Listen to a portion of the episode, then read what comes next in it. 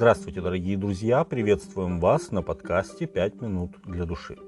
Осужденный на смерть Иисус, согласно обычаю, сам должен был нести крест, на котором его распнут. Такое безжалостное отношение с осужденными должно было внушить страх всем тем, кому придет в голову мысль совершить какое-нибудь преступление. Подобное отношение сегодня есть в некоторых странах, где родственники казненного преступника обязаны оплатить стоимость патронов, затраченных на казнь. Осудивший Иисуса прокуратор Иудеи Понтий Пилат собственноручно написал и так называемую «Вину галилейского учителя» «Иисус Назарей, царь иудейский». Иоанна девятнадцатая глава, девятнадцатый текст. Место казни находилось за воротами Иерусалима на возвышенности, и Иисус нес свой крест до тех пор, пока мог. Затем воины, сопровождавшие Христа, захватив некоего Симона Кириньянина, шедшего с поля, возложили на него крест, чтобы он нес за Иисусом. Луки двадцать третья глава, двадцать шестой текст. Библия очень мало говорит нам об этом человеке. Мы знаем только, что он родом из далекой римской провинции Киренаика на севере Африки, из города Кирена. Судя по его еврейскому имени, он иудей, а в Иерусалим прибыл не очень давно, по крайней мере, после рождения детей, которые, вероятнее всего, родились в Кирене, так как носили один греческое имя Александр, а другое римское имя Руфус. Марка пятнадцать двадцать один. Иерусалим, как историческая родина, привлекал много иудеев из диаспоры, и к тому времени там уже была достаточно большая община из Кирены и Александрии. Деяния шестая глава, девятый текст. Иисуса распяли в третьем часу. Евангелие от Марка пятнадцать двадцать четыре, что соответствует примерно нашим девяти часам утра. Симон же к тому времени уже возвращался с поля, из чего мы можем сделать косвенный вывод, что он спешил, чтобы приготовиться к Пасхе.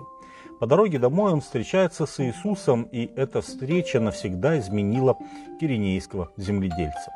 Воины заставили его пройти путь осужденного Спасителя, и он, взяв его крест, пошел за ним. В каком-то смысле крест Христов стал личным крестом Симона Кириньянина. Иисус прежде учил учеников: «Кто хочет идти за Мною, отвергнись себя и возьми крест свой и следуй за Мною». Матфея шестнадцать двадцать четыре.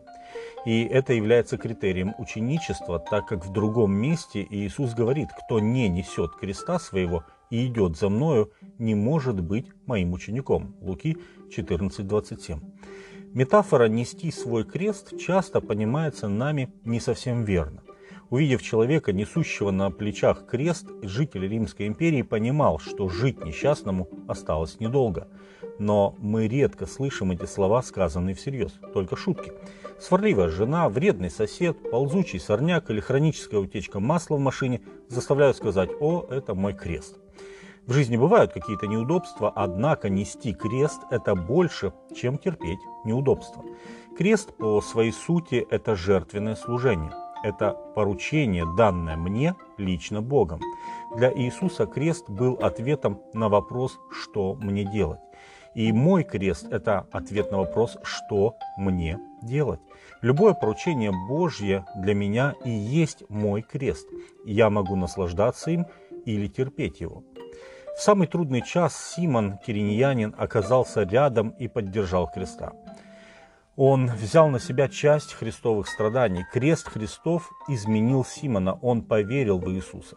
Хотя Евангелие и не говорит нам напрямую об этом, но это видно, потому что один из его сыновей, Руфус, стал видным учеником в римской общине. Более того, Павел, приветствующий римских братьев и сестер, называет его избранным в Господе, а его мать, жену Симона, называет и своей матерью тоже. Римлянам шестнадцать тринадцать. Дорогие друзья, у Господа есть поручение для каждого из нас. Поручение, которое невозможно выполнить без самоотречения. Но точно так же, как Иисус на подвиг своей души смотрит с довольством, Исайя пятьдесят три одиннадцать, так и мы, взяв свой крест, увидим в этом благословение ученичества. С вами были «пять минут для души» и пастор Александр Гломоздинов.